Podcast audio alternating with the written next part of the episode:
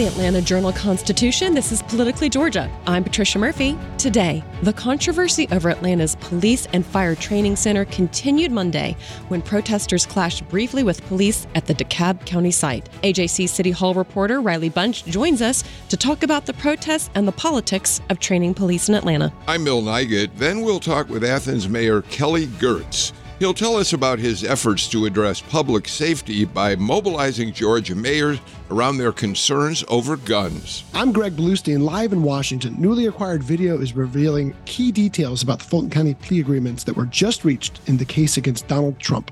Um, he said the boss uh, is not going to leave under any circumstances. We are just going to stay in power. That's former Trump attorney Jenna Ellis. We invite you to follow us on Apple, Spotify, or wherever you listen to podcasts so you never miss an episode of Politically Georgia. All right. Well, Greg, I know that you are in DC for a special family event, but I want to make a quick announcement about a family event for us in the Murphy household. It's my dad's birthday today. Oh, Happy birthday. happy birthday, Dad. Happy birthday, Mike Murphy. Greg, tell us about what you're in DC for. It's a little bit business, a little bit pleasure. Yeah, well, I don't know if you call it pleasure, but Well. no, it's another sort of birthday. It is the birth of my nephew, and it was his bris. So for him, it certainly wasn't pleasure. Greg, you're also there Okay. to cover a news story. I am. I decided, guys, to stay an extra day um, because there's tens of thousands of people who are flocking to Washington uh, on Tuesday afternoon for what could be the biggest pro-Israel rally in U.S. history. And there's an entirely there's a giant contingent from Atlanta coming up, including State Representative Esther Panitch, the only Jewish member of the Georgia legislature, and a, a number of people from the community who are coming up in buses and planes and cars and you name it. I don't know about boats. Um, and they're coming here uh, to Washington to take part in this rally. So I'm going to go check it out and cover it for the AJC. Oh, great. Well, we're, we're going to check out your coverage on ajc.com, and I'm sure we're going to have you back on the podcast or the radio show. I mean, at some time, you're hosting on Thursday, so we're going to hear all about it some, on some future episode of the Politically Georgia podcast. This is Politically Georgia from the Atlanta Journal Constitution. In Atlanta, one voice has stood out for over four decades. An AJC original, The Monica Pearson Show, Let's talk about how you got to ESPN. revealing interviews, You are known as America's doctor, but I want to know who you were before that. When you have a different name, you have different color skin, it can be tough. with Atlanta's most famous faces as you've never seen them before. I'm telling my story. This is the American dream. The Monica Pearson Show streaming now on AJC.com. Greg, tell us about your trip to DC. I know that you're up there for a family event, but also you're up there for an important uh, work event you're going to be covering later. Yeah, it's a double header for me. There was my brother and his wife had their second son. Um, actually, she went into labor doing my daughter's bat mitzvah. So it was very, uh, luckily she wasn't. Your mother's head was that. exploding. yeah, yeah, no. Luckily, they weren't in Atlanta, but uh, the bris was yesterday. I had the honor of holding the little baby, doing the doing the actual ceremony, which was nerve wracking and pretty neat as well. Um, and I decided to stay up here for uh, a rally that I'll be covering this evening, involving this afternoon, involving tens of thousands, including a huge contingent from Atlanta that are rallying to support Israel right now. Okay, great. Well, we're going to look for that coverage later on the AJC. But right now, we're going to bring in the AJ City Hall reporter, Riley Bunch, because yesterday here in Atlanta, several hundred protesters gathered near the site of the Atlanta Police and Fire Training Center in DeKalb County for what was billed as a mass national mobilization months in the planning. Protesters and police clashed briefly. And uh, Riley, let us know about that march. You were there, you were photographing it and documenting it uh, really from the very beginning. What did you see? Absolutely, Patricia. And first of all, hi guys. Thank you for having me on your new radio show. Super excited to be here. Um, but yeah, yesterday was quite the event in Atlanta. And this was something we have known was coming for quite some time. These plans for what um, organizers build as a mass mobilization to Atlanta over Atlanta's training center um, has been in the works for quite some time. So there were events over the course of the weekend, some protest training, but Monday was the big protest, big event that we really didn't know what was going to happen until maybe morning of, um, because these plans were kept very close to organizers' chests and they kind of deliberated over the entire weekend. But there was a group of around a few hundred people, and it got increasingly bigger, obviously, as time went on, and that gathered at Gresham Park.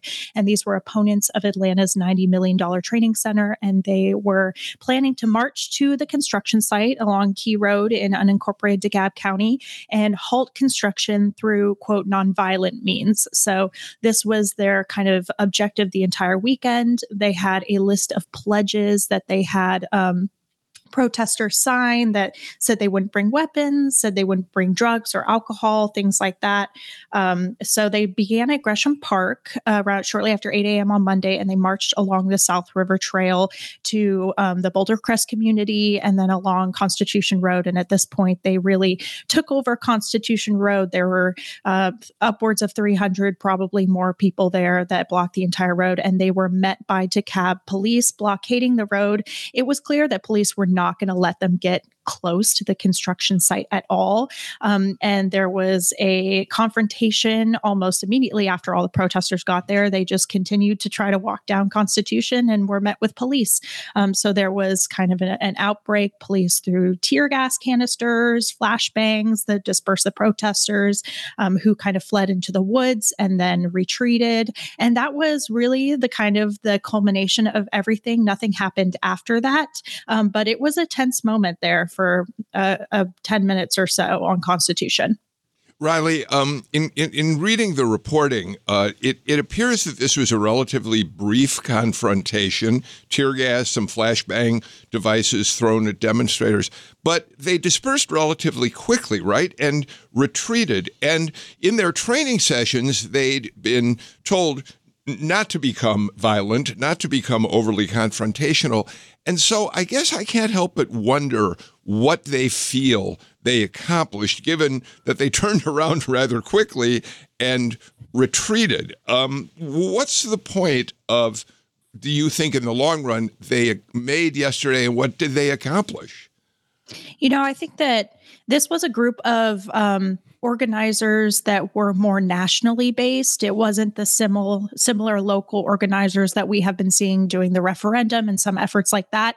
And I think, you know, success for them was any attention brought to this site. You know, we have images of protesters clashing with police, with police throwing tear gas canisters, and um, that that's kind of a success for them, right? You know, they are keeping the national eye on this um, and keeping it in the headlines. Riley, let's take a step, step back for a second and remind us where we are on this entire debate because it's a $90 million complex, if not more. Um, and construction has already begun, but there's this referendum movement. Uh, it just kind of clarify for us where things mm. stand with the protest and the construction of this this complex. Yeah, and it's really complicated to follow because there's lots of different channels that this battle is being fought, right? We have the um, protesting in terms of big mobilizations. We have people going to city council and we have the court um, battle as well. So, right now, the referendum is held up in court. The city appealed a decision by a federal court judge that allowed non City of Atlanta voters to collect um, signatures as part of the referendum process. So, we don't really know how many of those signatures are going to count based on this kind of legal pending issue. We're going to hear oral arguments on that in December. But really, the um, kind of fate of the facility is caught up in this legal battle, all while it's still being built. So, there there's almost half of it is constructed 40%, right? And it's supposed to be buildings going up in January. So it's still moving along. And Riley, um, politics has never been far from this conversation because this moved through the city council. It has become a, a an important priority, but also a really heavy lift for Atlanta Mayor Andre Dickens. It has felt sometimes like he's on a bit of an island when it comes to um, statewide Democrats supporting him or other Democratic voices really getting out and saying, yes, we want this center. But we saw a poll this morning from uh, Governor Brian Kemp's political committee, and uh, they saw in that poll pretty broad support, majority support for building the training center, both statewide among Georgia voters, but also in the 5th Congressional District where it is, and in DeKalb County where it is. so, do you feel like these protests are moving the needle at all? Or when there are signs that say defund the police, you know, at the beginning of the march, is it making the compli- the the politics more complicated in some ways? You know, it's so hard to say because the majority of people um, throughout my time covering this who are supportive of the center, those are not the loudest voices in the room, right? It is always the people that are opponents of the training center. Um, and that is one thing that we're really interested to see in um, as the AJC and some media partners go through the referendum petitions is where are the people signing it, right? So those numbers that came out in the poll showing broad support in DeKalb, showing broad support across the state, those are great for Republicans and great for um, Andre Dickens, who says there's tons of support. And, you know, there was a really interesting moment at the protest yesterday. Um, the protesters had to move through the Boulder Crest neighborhood because police had blocked off a bridge along the South River Trail that they were going to go through. And um, it was really interesting to watch all the residents in that neighborhood come out and look at looking at these hundreds of protesters moving through their neighborhood, right? And there were several residents that weren't happy with this. They were really upset that this was going through their neighborhood. And I think that, um, you know, it's interesting to see how the neighborhoods surrounding the facility are impacted and how they're feeling about not only the training center, but the response that's happening, right? So those numbers are really interesting to see. Well, Riley, to pick up on that, in your inside City Hall weekly roundup of events that happened in Atlanta City Hall. You have an item about the fact that the Atlanta Police Department has now posted a video uh, that shows the work that's already being done on the facility. Um, things like you point out, the emergency vehicle operations course. And you say that the narrator of this video, which is being made available for anybody but residents in the area, particularly to look at, um, say that the they say in the in the narration that it will be completed by December 2024. So they're trying to establish it as a fact on the ground. But you also point out that in the meantime, there's this court battle over the petitions and what impact they could have on whether the whole thing is completed. Yeah, and that's a huge question right now. It's if this continues to be built, this is a $90 million facility. It's huge. If it keeps getting built and then all of a sudden maybe the referendum is successful or the courts rule in favor of the referendum, you know, what happens to this giant facility that's sitting out there? And that question has not been answered at all. Um, and I also want to know, you know, as they build buildings, how are they going to secure the site? Tall buildings are a lot harder to secure than just a chain link fence around cleared ground, right? So how are they going to manage these protests, which I, you know, would think are going to continue to happen? And Riley, adding to that, I mean, Mayor Dickens had staked so much of his political capital on this plan, and you know, it, it, it came up during his election bid, but it wasn't maybe even the top five of issues. But now, certainly, it is. It is right there in the top one or two. Um, he's put so much behind this, as Patricia mentioned. There's been a lot of Republican support, not as vocal Democratic support, other than the council members who have voted for it repeatedly. Um, there hasn't been, uh, you know, a, a loud level of support from prominent Democratic officials. So he does feel like an island sometimes. How do you think this plays into whatever his future plans is, starting with his reelection bid? You know, it's he's in a really interesting position because we had a story that ran on Monday about a horrible equipment shortage in the Atlanta's fire department, right? So not only is he dealing with all this pushback to the training facility, people that are wanting more money redirected from police to other services, he also has these huge public safety issues like this fire equipment shortage, like retention of police officers, retention of firefighters. Um, so, you know, all he can do is really double down on this. And I don't think we're going to see him waver anytime soon. All right. Well, Riley, thank you so much for joining us. We're going to continue to have you on when uh, we need an update on this or anything else going on in the city. You are doing a terrific job covering it, and we're so grateful for you for bringing your reporting here this morning. Well, when we come back, we'll be joined live by Athens, Clarke County Mayor Kelly Girtz, and Savannah Mayor Van Johnson. This is Politically Georgia from the Atlanta Journal Constitution. Donald Trump has been indicted in Atlanta. We have so many court dockets to follow, but we haven't really seen anything yet. The Atlanta Journal Constitution has covered every moment of this historic case. I've been writing about this investigation for two and a half years. Our team is led by reporters Bill Rankin and Tamar Hallerman. Follow our coverage on AJC.com and listen to new in depth episodes of the award winning podcast, Breakdown The Trump Indictment, only from the Atlanta Journal Constitution. Welcome back to Politically Georgia from the Atlanta Journal Constitution. Every morning, delivered to your email, you can get Georgia's must read newsletter from the AJC Politics team. The new Politically Georgia morning newsletter is your daily jolt of news, insights, and analysis from me, Greg, Tia, and Adam Van Brimmer, and the rest of our politics team, all housed under a new brand, which you know from our podcast of the same name.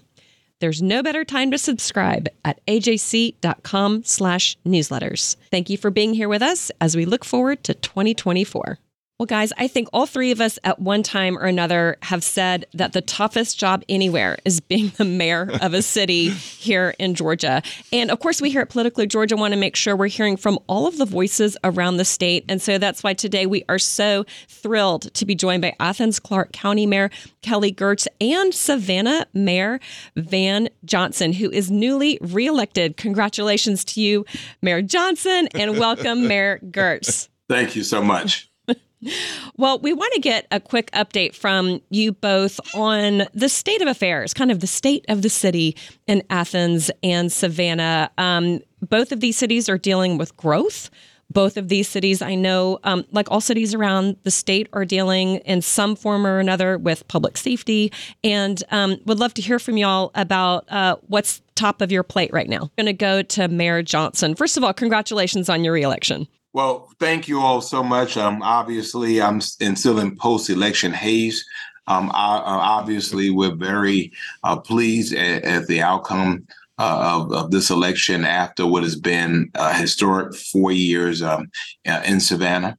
Um, you know, our city is um, really on fire in so many ways, and I don't mean in a negative way. Our economy is on fire. Obviously, our ports are are doing well. The city is growing. We have the Hyundai plant coming here. So there's a lot of interest in this part of the state. Um, and so for us, it's about being able to manage that. It's about being able to address uh, those types of things. And so I heard part of your earlier segment. I will tell you it is difficult um, being a mayor. Uh, I know Mayor Girtz and I, we get blamed for everything. Um, we're charged with issues of public safety, but then also told about how to do public safety. So um, there's really no way you can win um, you have to just be able to determine your North Star and really um, move toward that and just be able to go to sleep at night knowing you did your best. Mayor Girtz, I know the Athens Clarke County, and you're the mayor of the consolidated government, we have to say. Athens Clarke County is dealing with both of those issues. You're trying to plan ahead for the growth you know is coming to that beautiful city. And of course, public safety is always on the minds of mayors. Right. And, and a lot of that growth has already happened. And unfortunately, as we know, in any magnetic community, housing stock is not kept up with the growth in residential population or job growth. Uh, just as Mayor Johnson has a, a large industrial site that's uh, under development now. And if you haven't been on I 16, uh, just get ready to drive by and feel as if you're on another planet. Um, we've got lots of particularly biotech activity happening here. Uh, we have a large biotech supplier that's going to be opening next year. And uh, creating about 1,700 jobs, and we've seen growth into Johnson and Johnson subsidiaries and a German vaccine manufacturer. Um, but of course, these people need places to live, and everybody who's here already needs to continue to be able to afford their housing. And so, uh, really, the cluster of the housing crisis, homelessness, and continued mental health needs are top of mind here. And of course, that tends to bleed into public safety as well. Mayor Johnson, let's go back to something you just mentioned and that we talked about in the first segment, which is public safety and how you balance, you know, uh, combating violent crime with also, uh, I, I, would say, uh, I would venture to say a more progressive outlook on criminal justice, um, mm-hmm. especially with uh, with uh, some of the pressures from the state over, um, you know, new crackdowns on particularly on violent crime. How do you balance those needs while combating violent crime in Savannah? By calling a thing what a thing is. I mean, you can't crack down on violent crime. You're not going to do anything about the guns. Um, I mean, I think that is what the issue is. Unfortunately, um, we'll talk about gangs, we'll talk about the results of the violent crime, but we don't talk about the things that make the crimes violent in the first place. Uh, Georgia, uh, unfortunately, still has a very, um, I think, a very uh, uh immature view when it relates to um, guns uh, and the availability of guns. Uh, it has been known across the country that Georgia has one of the lax, most lax gun laws in the country. Um, we're not against the Second Amendment. We're just trying to protect second graders. Um, and I think we can do that um, we just need to make sure it's common sense. And so what happens is, in, in Savannah, I don't know about in Athens, um, we have a large number of guns that are available and they're all over the place. It makes it very hard for law enforcement. We have a large number of guns that are stolen from cars that are unlocked. That creates an issue for us.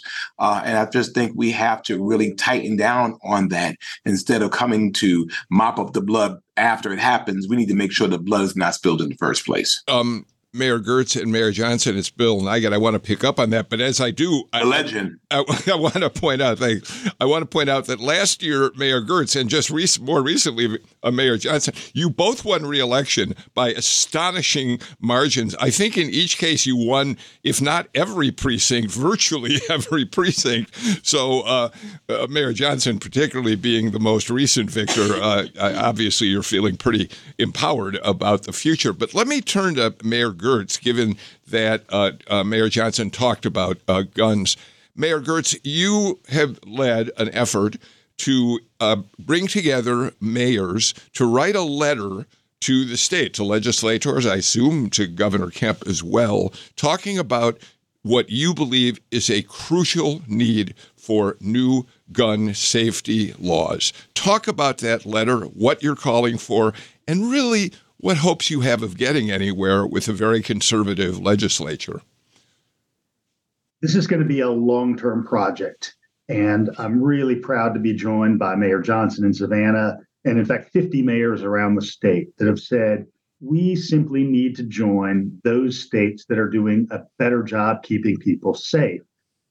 We often talk about the international comparison, how much safer it is in Canada or the UK or Japan or Germany. But the reality is, there are dozens of states where it is so much safer than it is here in Georgia. So we have something like 18 deaths per year per 100,000 of the population. You can go to a state like Minnesota, a state that bears a lot of resemblance. It's a multicultural state, it's a multiracial state, it's a state with a large immigrant population. It's a state that has some rural and urban swaths, and they have less than half the per capita gun deaths of Georgia. And so, what we're asking for is to double down on some of the behavioral health work that's begun over the last couple of years, a level playing field for background checks, mechanisms to make sure that people who don't need to have any kind of weapons don't have those weapons when they're at risk, um, making sure we're really focusing on those high capacity and rapid fire kinds of weapons and safe storage. Mayor Johnson mentioned people getting car guns stolen from cars. That happens here every week. In fact, you know, as host of the University of Georgia, it's not uncommon for people who come from small towns or very rural communities bring their guns with them in their trucks, and those kids get their guns stolen the first week they're in Athens. So, you know, I'm I'm grateful for the post-crime intervention we can do, but really we need to be preventing crimes in the first place, and having a saner environment around guns is a big piece of that. And Mayor Girtz, a big piece of that letter, as you mentioned, was also about mental health. And I know that mayors really struggle because you're right on the ground when people are in crisis and calling their local police department to come get the person um, out in front of their house or come get somebody, a family member um, who may have a gun in a domestic violence situation. Talk a little bit about what y'all are running into, what you need on mental health from the legislature, which will be considering expanding mental health in the next session? Well, the first thing I would point to is prevention. So, young people need to be provided with the foundational supports around healthcare generally and around mental health, around food and safe housing that are going to keep people in a more stable environment. But we know this has been a tough time in American history. The fentanyl crisis is something we hear about and see every day. We have an enormous number of fentanyl overdose deaths here. You know, we want to prevent those kind of crises in our population. And that's going to take staffing, that's going to take cash, that's going to take more support facilities than we have as a state. I mean, we really have never fulfilled the promise that was made in the 1990s when Central State Hospital in Milledgeville began to be decommissioned. Every community in this state, not just the Savannahs, the Augustas, and the Athenses, but also the Hahiras and the Ludowicis and the Vidalias all need supports that are right there and closely available to them. Mayor Johnson, are you finding that Savannah needs more mental health support? Is that a piece of the of the public safety issue that you're dealing with? Absolutely. Uh, the reality is that you know cities don't provide mental health services, um, and uh, we have a, a hospital here uh, Georgia Regional Hospital is here in Savannah. Um, we have expanded a behavioral health unit that has been uh, wildly successful because we've been able to send uh, mental health professionals out on police car calls, and the interventions have really uh, helped prevent arrest um, you know, people need help, and and mental health is real. Uh, and I just think that every mental health call doesn't require a police response, um, and so cities are having to step up to do it because unfortunately the state is not doing it at the level that really gets people to the to the help that they need, so they don't require uh, a police intervention, and that's been uh, what's been quite challenging to us. And mayors, we know we'll see the next phase of that multi-year mental health overhaul. Uh, they got stalled in the legislature earlier this year. Right. Next year, um, but Mayor Mayor Girtz, I want to start with you on this one. I want to talk about city-state relations um, because both you and Mayor Johnson have tangled with Republican leaders in the state house. But I think Mayor Johnson a little bit more than you, Mayor Girtz. But in terms of having uh, the governor literally in your backyard, how has that sort of increased the tension sometimes uh, in your own city, which is very progressive leaning? you know, there, there's no doubt that there is a dissimilarity around our political leanings, around our philosophies around how you craft policy. Um, but I think Mayor Johnson would tell you, and I will say that I make every opportunity to engage. Um, you know, I, am not blowing up the governor's phone, but when the governor does something that's positive, I let him know that, that I'm appreciative of that. Uh, talk with his legislative policy staff all the time. The same in the lieutenant governor's office. I mean, if if anything, Lieutenant Lieutenant Governor Jones is even more conservative uh, than Kemp, but he and I have a good working relationship. And I make sure that I have conversations around real policy issues. And it's often possible face to face to depoliticize some of these things and just to talk about outcomes. You know, second graders, fifth graders, they, they don't have politics, but they want to live in a safe Georgia. Mayor Johnson, yeah. you've had. Yeah, let me just add. I mean, you know, we're, we're not we don't have political we don't have permanent friends or enemies. We have political uh, permanent interests, and for us, interests are our cities. And so, um, I think I agree when when they when they get it right in our mind and get it right for our community, um, I'll be the first one to dance in the end zone with them. But um, when it's not, I'm going to have to call them on it. I'm required to do that. Mayor, Girtz required to do that. I apologize. Right. I apologize for uh, interrupting you, Mayor Johnson. But but let me ask you a question. I mean, you certainly had your clashes with Governor Kemp back back during uh, the heart of COVID. But now, when you talk about being able to work amicably across the aisle with the governor and others, um, you're really going to be needing to do that as as the port of Savannah expansion uh, it begins to uh, bubble up as an issue, you're going to need billions of dollars for this, and it's going to be imperative to be able to work across the aisle to make that happen. Well, that's why you don't make permanent enemies. Um, but you know, the reality is that you know we, you have to be very clear when it's time to throw a flag. Um, and, and, for me, even as that community grows, as, as, our port uh, continues to grow, um, there are still some issue, issues there for us. Um, we have to make sure that our community remains livable. Uh, that we don't need to become the bypass for uh, all of the um, commerce that leaves and comes to the port. Uh, for us, it's also making sure that even if we talk about deepening uh, our harbors again, um, that our ecosystem and our environment is protected. Um, so you know there'll there'll be those those conversations, those courageous conversations. Um, we're required to have them. At the end of the day, we all want um, the same thing. Um, certainly, they want Georgia to become the best state in which to work. Mayor Gerson, I want Georgia to be the best state in which to live, and we can achieve both. All right. Well, speaking of the port, that's going to require a good bit of federal money, certainly, Correct. because we are talking about billions and billions of dollars. And Greg talked about uh, city state relations. Let's talk about city federal relations because both of y'all, of course, are in more progressive leaning cities, although you're, of course, both nonpartisan elected officials. Um, but you have very conservative members of Congress.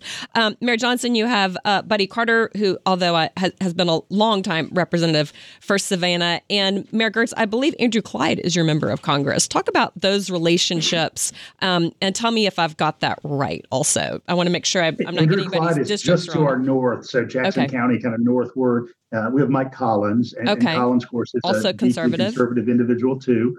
Um, but mostly, what I do when I approach Representative Collins is talk about areas of functionality, you know, things that we can do that are going to make people's lives better. So, for example, we are in the midst of some negotiation with the federal government around a property swap that's just going to make the federal government better able to do their work and us better able to do our work as well. Um, so we look for those opportunities. And of course, we have two Democratic members in the Senate right now. Uh, Mayor Johnson and I both have great relationships with Senator Ossoff and Senator Warnock. Um, we reach out to those offices all the time. We, of course, have a Democratic administration in the White House, and certainly I hope that that continues for another four years after next year. Uh, and so we've got good relationships there. And, and we often have to kind of broker multiple layers. So the, the port is a great example. Um, the need right now for more housing, I'm looking for expanded low income housing tax credits. And so that's going to need some federal and some state and some local support. And Mayor Johnson, how do you think funding for the port is going to go at the federal level? You, do you think you're going to get what you need? Well, I think Savannah is poised. We're already uh, number two on the East Coast, number three in the nation. Um, we think that um, number two is clearly within view. Um, you know, if you notice around the world now, they're changing their ports of debarkation so that they can come directly to Savannah. Um, that's really important to us. But again, I think for us, the issues of livability remain um, important. The, the, our environment remains important. Uh, our ability to withstand climate change is important, and so uh, for us, it's a, a continued conversation. Uh, and I think it has to be mutual goal setting. It can't not be um, the feds just setting it or the state just setting it. Uh, as uh, Mayor Girtz said, we have an excellent relationship with two phenomenal senators, uh, one of which is from Savannah. Uh, and, and, so for us, that's important. Yeah, it's important to have people who know you and who will listen to you, uh, and that often helps as a opportunity to talk uh, with our state.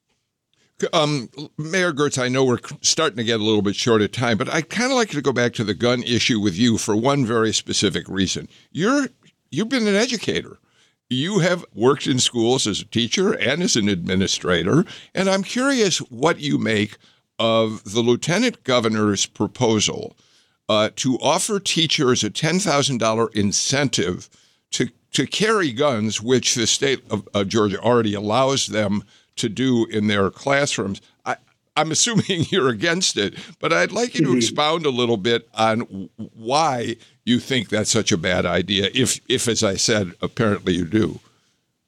It, it, it seems like one of those absurd efforts just intended to get press. I mean, I, I heard that and, and I thought I had stepped into an episode of South Park. It just is out of this world. Um, teaching is a very difficult job. In fact, prior to being mayor, I taught seventh graders for three years, and I thought that was going to be the most difficult job I ever had until this one.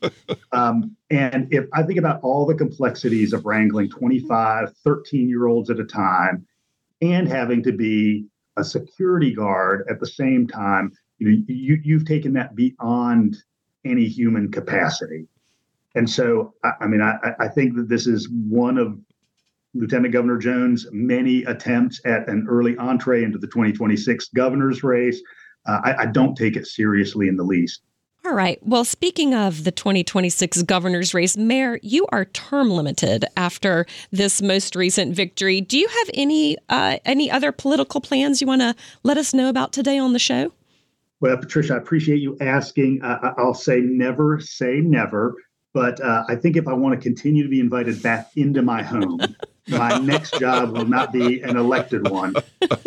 And Mayor Johnson, same question to you because we do hear your name um, coming to us as a potential candidate for another office in the future. You've just won reelection. Is anything on your mind that you'd like to let us know about?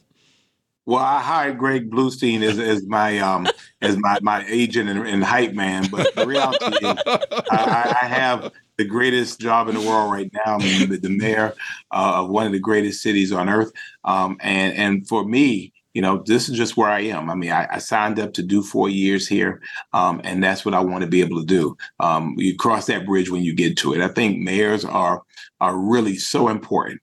Uh, but at the end of the day, I like doing something and seeing the benefit of our work, uh, you know, and not being caught up in other stuff. In cities, you know, we talk Democrats, Republicans. The reality is, you know, when we're fixing a pothole, building a building, a community center, funding things, there's no Democratic, Republican way to do that. That's doing what's in the best interest of our communities. And so for me, that's been the most gratifying. All right. Well, we want to thank you both for joining us. Um, I think it's been a terrific conversation. We'd love to have you both back really soon to get updates on that and maybe just a path forward for other leaders in the state about how to get along. We really appreciate it. And still Thank to come, mm-hmm, and still to come, newly acquired video from Fulton County is revealing key details from plea agreements already reached in the case against Donald Trump. This is Politically Georgia from the Atlanta Journal Constitution. Hip hop is a product of black people. It's a product of black song and celebration. The Atlanta Journal Constitution presents Hip hop's most pulled elements are pulled from the South. A Southern hip hop story. We always go back to that moment of the Source Awards. Everybody wants your rhythm, but they don't want your blues. The biggest names in hip hop. Atlanta is still the mecca for hip hop. 50 years. No one can deny one film. The power of the South now. The South got something to say. Streaming now at ajc.com slash hip hop. Welcome back to Politically Georgia from the Atlanta Journal Constitution. No media organization in Atlanta covers politics like the AJC. We produce this podcast and the Politically Georgia newsletter. And now we have a new Politically Georgia PM update newsletter. Make it your afternoon appointment to get caught up on what's going on. You can get it in your inbox for free every weekday afternoon. Just go to ajc.com slash politically Georgia newsletter. That's all one word, ajc.com slash politically Georgia newsletter. Now, newly acquired video from Fulton County is revealing key details from plea agreements already reached in the case against Donald Trump. ABC News and the Washington Post reported Monday that they'd reviewed video from all four defendants in the case who have agreed to testify in the case. In one video, former Trump attorney Jenna Ellis recalls a conversation with Dan Scavino, who was Donald Trump's deputy chief of staff at the time in the White House, when she told Scavino the president was running out of legal options to challenge Joe Biden's victory. According to Ellis, Scavino said, Well, we don't care. We're not going to leave, meaning he's not going to leave the White House. Here's that audio. And he said, well, the boss, meaning President Trump, and everyone understood the boss, um, that's what we all called him. Um, he said, the boss uh, is not going to leave under any circumstances. We are just going to stay in power. And I said to him, well, it doesn't quite work that way, you realize. And he said, we don't care. Greg, this report from the Washington Post as well as from ABC News has just landed like a bomb this morning. And we've actually having a chance to hear some of those um, conversations between Jenna Ellis. We've also heard from Sidney Powell and prosecutors in Fulton County. I feel like we're getting a much better sense of what kind of information they will be offering um, against Donald Trump and some of the other defendants now. Yeah, to me, I mean, hey, this is a gold mine. These were all videos. They're called proffers, where uh, the the these these former defendants who have now taken a plea deal for lesser charges are t- discussing with prosecutors about why they're you know their their inside glimpses and really offering a guidepost to what they could be testifying about in the not so distant future. And so, hey, this reminds us of how great witnesses they could be for Fulton County District Attorney Fani Willis and her team of prosecutors. And really, it, as you mentioned, it landed like a bombshell because we've seen this sort of reporting before. I mean, Maggie Haberman in her book uh, on, on Donald Trump, you know, she she reported uh, that Trump was supposedly said to an aide, "I'm just not going to leave," but now we hear it from Jen Ellis, who uh, was one of those top aides. I don't know if that's the aide that, that informed Maggie Haberman of that, but is one of those top aides who has firsthand knowledge of what was going on in the inner circles, the inner sanctum of the White House. Um, and so this is going to be basically this. This is why prosecutors went and took such lengths to try to strike a deal with Jenna Ellis for this sort of testimony right here. And Bill Kenneth Chesebro also um, revealed in his video that he had briefed President Trump directly on election challenges in Arizona. And he also summarized in a memo about his plan for alternate electors in key states, including in Georgia. So that's revealing to us that Donald Trump may have not been at arm's length from this entire process. I, you are so right to point that, I think, because um, that's direct communication between Chesebro and Trump. Whereas Jenna Ellis, um, she may have other evidence to, in terms of what Trump specifically was told by her and others, but in what we've learned from this video, it's it's indirect. We don't know that there's a direct connection to Donald Trump. It's Scavino who told her they were going to stay in power. I also thought Sidney Powell's video was fascinating. Here, just a quote from what she said. I would have looked at putting into effect a provision of a draft executive order, is a summary of what she said, that would have allowed the machines, election machines, to be secured in four or five states or cities and see about doing a bipartisan or military or whatever everybody agreed on review of the machines forensically. And we do know from other reporting that there was conversations in the Oval Office about whether the military should seize voting machines. Now, in that case, apparently former President Trump said, I can't, we can't go in that direction. Yeah, Greg, another thing that Sidney Powell said that that could actually accrue to the benefit of Donald Trump was that she sensed and she felt that Donald Trump's quote instincts told him that he had really won the election. She said his he had an instinct and a feeling, and of course he didn't have facts at the time or evidence, and never did provide that evidence, but did have the instinct that it was all a big fraud and it was being stolen from him. That was she felt like that's really, really what he believed, and that at least that she sees. Excuse me. At least that's what she's saying in her testimony to prosecutors.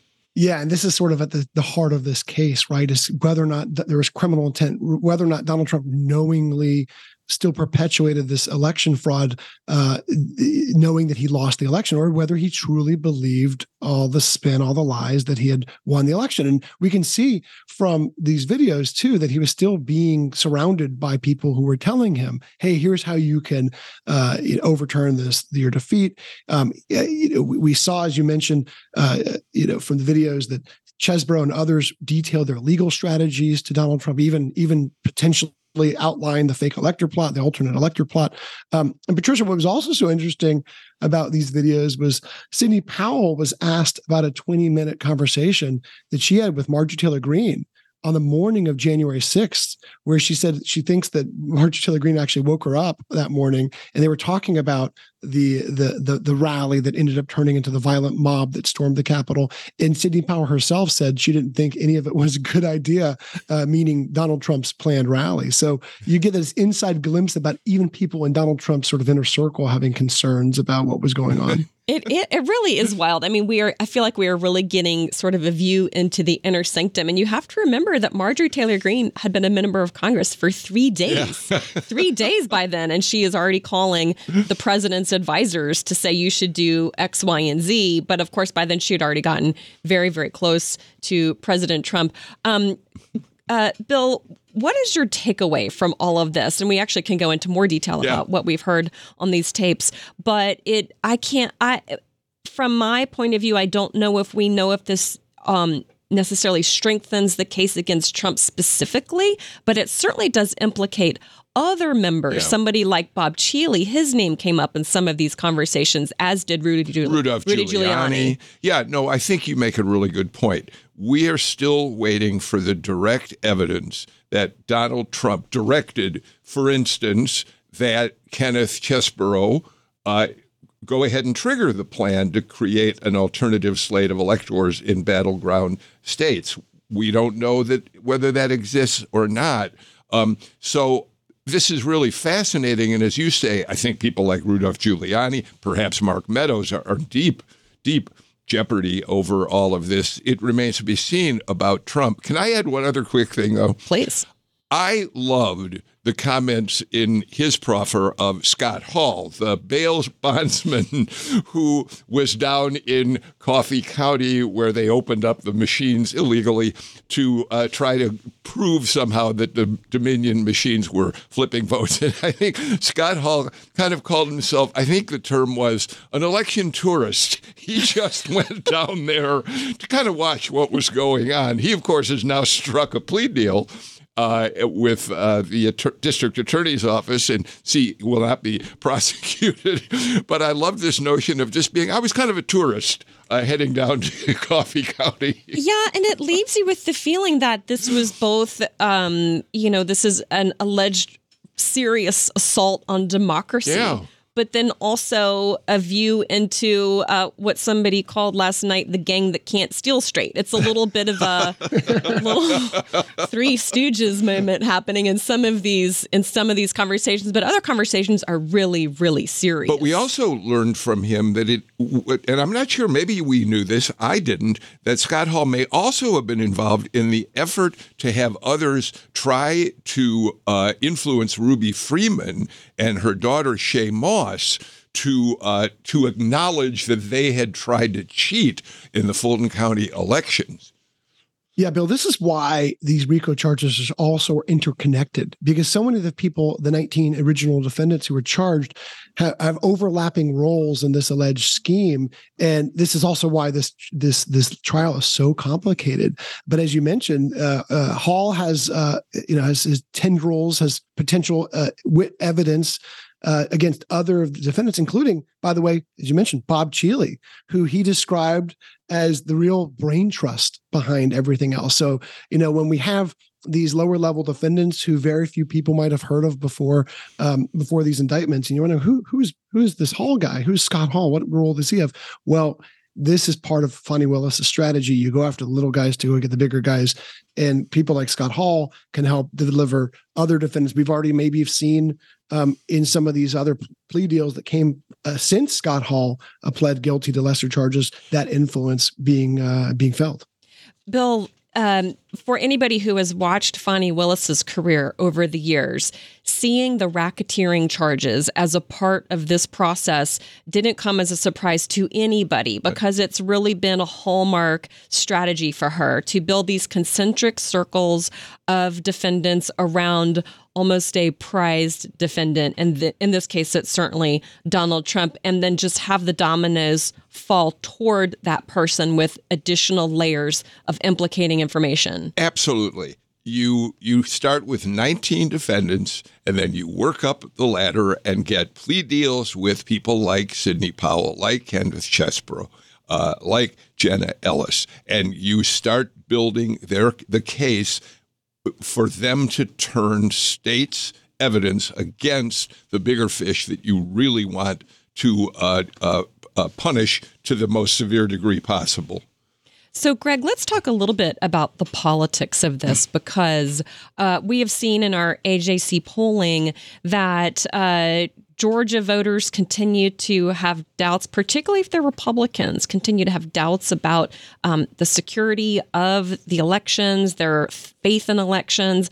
And um, they also uh, tell us that they um, are looking to see potentially additional fixes. And we don't know where all of this is going, but they are telling us that they feel like the charges in Fulton County may be politically related. Yeah, look, in terms of election security and laws, we're seeing two different narratives come out of Republicans. Um, there are some, you know, who are allied with Governor Kemp who say that SB 202, the big sweeping election bill that passed in 2021, uh, with all the controversy and all the opposition from Democrats, is the is, is should just be implemented, focused on that. That's the focus, and we're seeing particularly from the Republican-controlled state Senate an effort to go beyond those. Um, there was discussion earlier this year about banning ballot drop boxes and making it easier for voters to challenge uh, voter registrations um, and, and to file these sort of mass challenges we're seeing. And I don't know if there's an appetite from the governor to, to, to move in that direction this coming year. But as you mentioned, with the underlying the polls we've seen, not just the AJC polls, but I would I would even broaden out to other polls. Um, we've seen a significant number of Republicans and just voters. Our poll showed a majority of voters overall showed that there there many of them feel like these are serious charges. Uh, these are sorry, these are political charges being leveled against. There's some sort of politics behind these charges that Fani Willis has brought against Donald Trump. But at the same time, Patricia, uh, a significant majority of Georgia voters, and including uh, a big number of Republicans, say they do not want to uh, they, that someone who is convicted of a felony by a jury should not be elected to federal office. Now, Bill, this is all playing out while the presidential election is underway. And um, we are not seeing any damage. We are almost seeing strengthening of Donald Trump's presidential campaign while, all, well, not just Fulton County, but New York, uh, the case in Washington, D.C. Um, he, he is gaining strength in some ways and using these as opportunities and almost press conferences when he's appearing in court. Um, do you think that as people start to see these videos of people who were so closely associated with the president really detailing what they saw and what they saw that they believed was wrong also do you think that that will start to make a difference in, to, in the minds of any voters? We have no way, of course, of no, doing other, anything but speculating about that. my guess is if you take the Atlanta Journal Constitution poll to heart, it will only be uh, if Trump is convicted in any of these cases, that he'll he could really lose support. Certainly here in Georgia, uh, based on our poll. But it is interesting that um, uh, that that the former president's lawyers are now arguing they want the federal trial to be televised, which of course is not going to to happen. And of course, the prosecutors are arguing against it. But Trump does see this as yet another opportunity uh, to uh, play to his base. Fulton County case will be uh, most likely televised, and here he will get a chance to showboat to a certain extent. It, it, it can go either way. He can gain or he can lose depending on how these trials play out, I think. Greg, while you were covering the RNC debate in Miami, just a few miles up the road, Donald Trump was holding holding a rally in Hialeah, Florida, and talked about these prosecutions against him and said, I take it as a badge of honor to be prosecuted because they're not prosecuting me, they're prosecuting you. And they're trying to silence me because they know I won't silence you. And those are the kind of lines that just light up his supporters. This was a huge stadium full of Trump supporters and they just go they just are cheering louder than ever mm-hmm. when he talks about the cases against him. Yeah, and at one time I described it as a blurred line between his legal case and his political campaign, and you corrected me. So there's no line. Uh, th- th- there is no line. And Patricia, I think the question coming up now is, you know, now there's a shrinking field of candidates. We we thought this consolidation would happen literally months ago. I thought it would happen after the first debate, way back when, uh, and now we're at the third debate. Uh, but now that Mike Pence is out, now that Tim Scott is out, do we see any sort of coalescing, or is it too late for any of those Trump alternatives to really gain any traction, whether it be Nikki Haley or Ron DeSantis or Chris Christie? I think that's a great question, Bill. What do you think? Um, well, I, it does feel to me as if there are some opportunities for Nikki Haley, particularly in, in Iowa, moving forward. Um, we've already seen that there are some Tim Scott donors who have said they're going to shift their resources to Nikki Haley. So uh, that's where we're really going to see whether there is a potential alternative, and is it Nikki Haley or Ron DeSantis? And Greg, there was a data point in our poll, and I would say it might have only been the single data point in our poll that showed a potential weakness for Donald Trump when it comes to these trials against him. And that was that 40% of, I believe it was Republican voters, said they would mm-hmm. not vote for a candidate. And obviously, Donald Trump is the candidate, although we didn't name him, but would not vote for a candidate who had been convicted, convicted of a felony. Yep, that is that is probably the one of the biggest weaknesses, the biggest vulnerabilities for Donald Trump, uh, who meanwhile has still has rock solid support among most likely Republican voters. So we'll see how it plays out pretty soon. All right. Well, we will continue to wait for the other shoe and the other shoe and the other shoe to drop. In this case, it's like an octopus in high heels these days. well, that's all the time we have for today's podcast. You can now hear Politically Georgia live on 90.1 WABE in Atlanta, weekdays at 10 a.m. Or look for Politically Georgia in your favorite podcast app sometime after 1 o'clock each day. If you like what you hear, leave us a review and share Politically Georgia with a friend. Come join us tomorrow at 10 a.m. on Politically Georgia from the Atlanta Journal Constitution.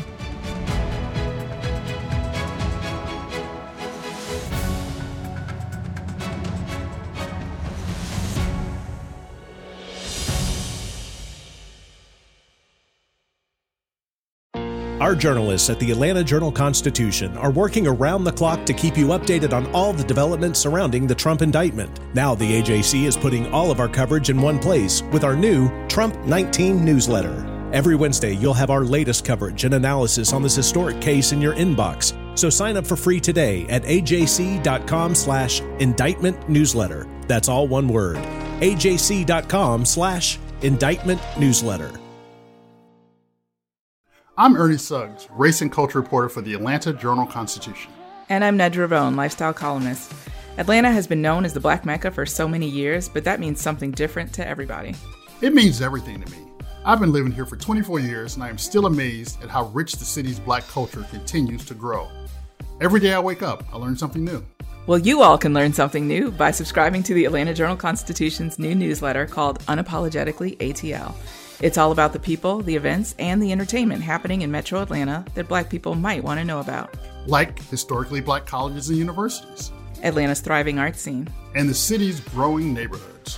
Wherever you live, we want to hear from you. We want to hear what issues are important to you. So subscribe today at www.ajc.com slash unapologetically ATL. Only from the Atlanta Journal Constitution.